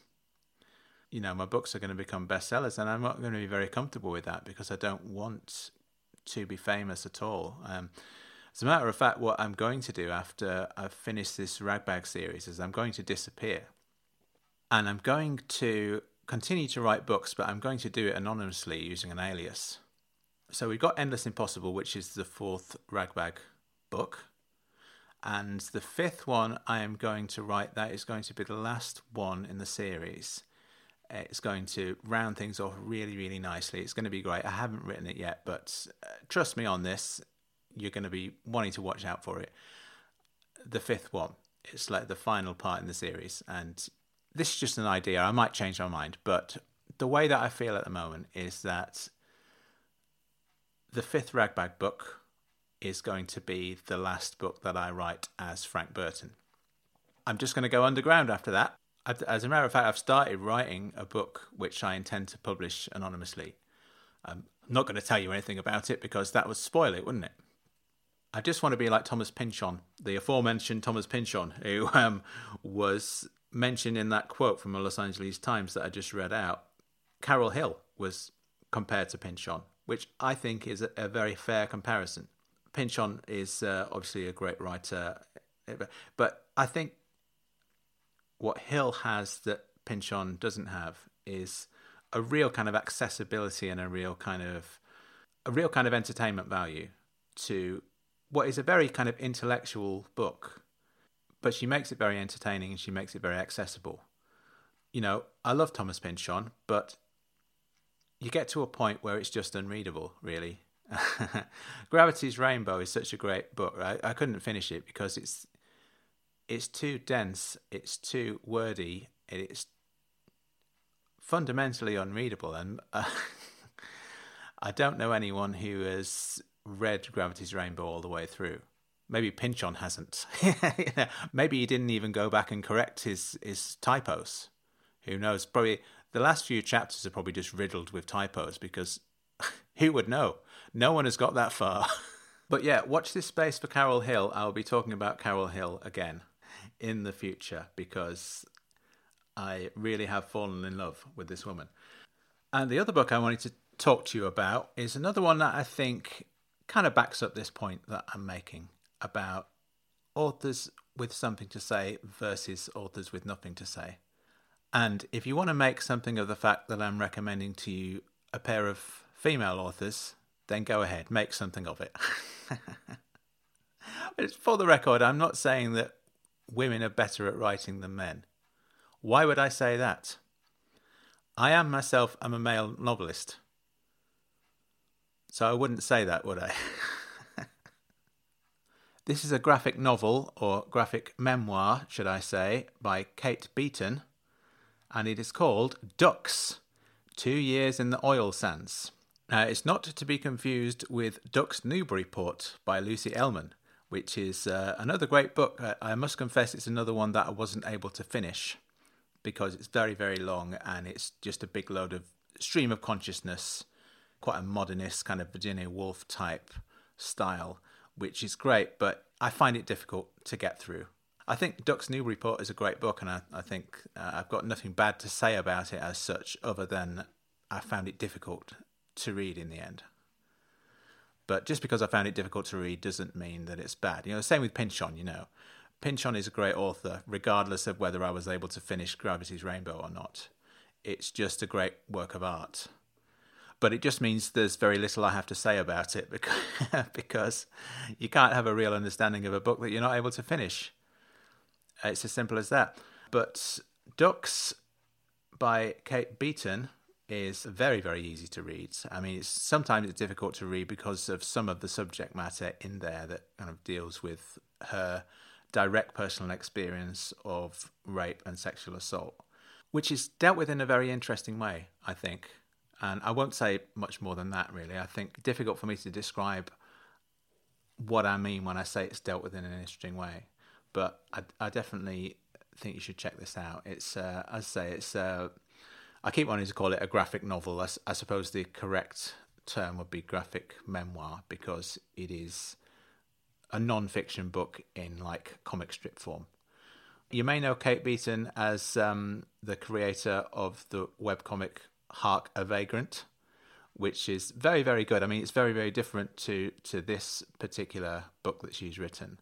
Um, Hark a Vagrant. Uh, I think a, a, lot of people who listen to this will like it. There's a lot of kind of jokes about 19th century literature and uh, a lot of kind of in jokes about the literary community and stuff like that. And it's very, very funny really kind of laugh out loud funny comic, which is they're just kind of I think they're all just kind of like one page or even just like a four panel thing sometimes.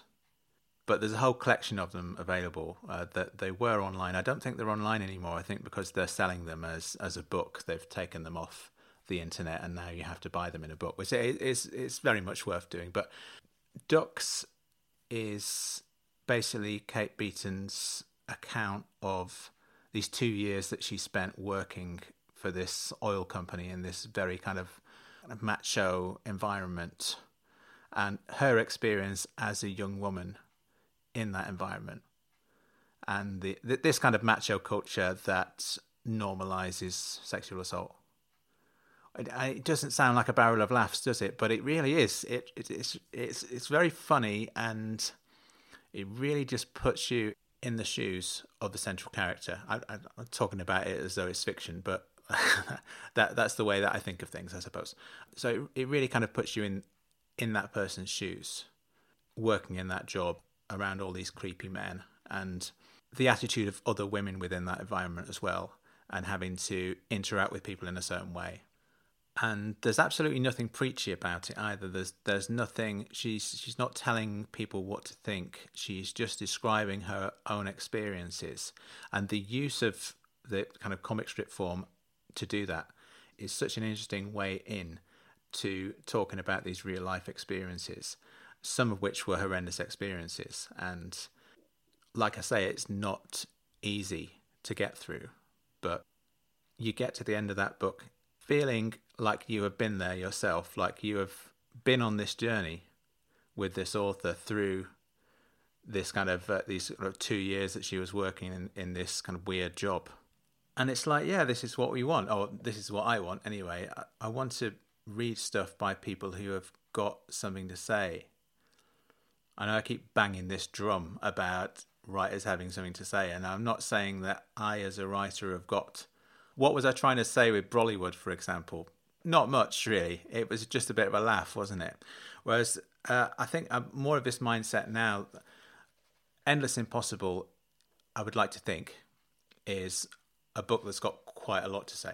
And there's a, a lot of the content in this book. It, it may not be apparent from at this midway point, but there is quite a bit coming up where I talk about the way that male writers write about women and the sort of things that they get wrong. And what can we do about this? Writers, whether they're male, female, transgender, we all have a responsibility to represent people as people without resorting to stereotyping and cliche and without putting words in the characters' mouths, like just using a character to express your own opinion in the way that I presume, for example, Ian McEwan does in his Brexit novel.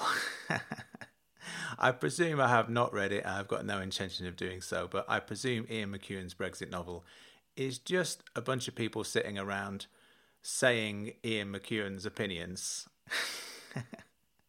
through dialogue.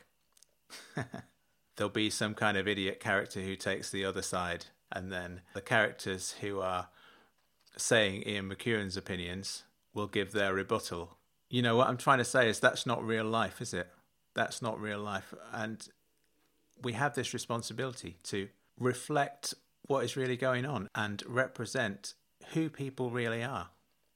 If you're a male writer, have a look at your female characters do they look like real people?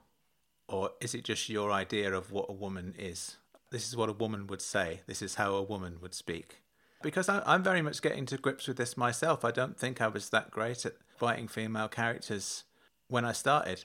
Somebody said to me, they read my short story collection, A History of Sarcasm.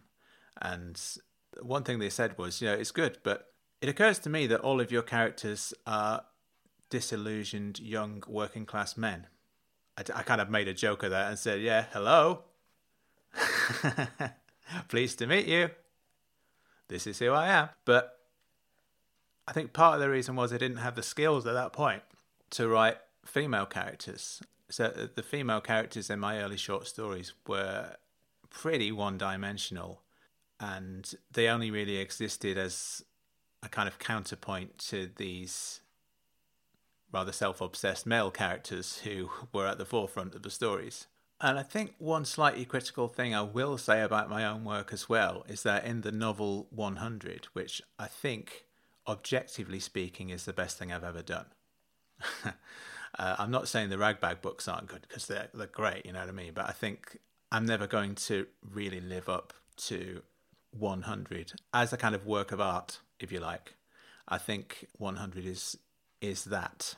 But I think that there's a strong female character in that book. Uh, her name's Eliza. She's one of the two main characters in the book, and I was quite pleased with myself at the time. I thought, yeah, this is this is a strong female character.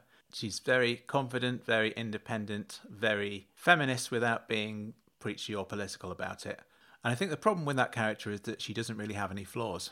That's a problem, I think. She was created as this kind of kick ass girl superhero, which is a perfectly good thing in itself, but I think characters need to have flaws. And that's where I was going wrong with this. I think that I wasn't giving this female character enough respect, I don't think, in terms of I didn't deal with it in the same way that I would with a male character. Because I think probably just being male myself, I find it easier to explore a male character's flaws because it's easier for me to put myself into his shoes. To an extent, I'm basically representing myself on the page. Whereas if you're writing a female character and you've never been female, you kind of have to think outside the box a little bit more. But I would like to think that female characters in the Ragbag books I've done a better job with. They've definitely got flaws. They have as much depth as the male characters do, and I haven't resorted to cliche in the way that I easily could have done. But more on that later. We're going to be discussing that in later episodes because the second half of the book slash podcast series is going to kind of delve into these a little bit more. But anyway, I've been talking for far too long now. I should have to chop this down a little bit. Remember the wasp? That was a long time ago now, wasn't it? I've been talking for so long. I've forgotten all about the wasp. The garage hasn't called me. man of the people, man of the people. Right, anyway, I'll see you in the next episode. Cheerio.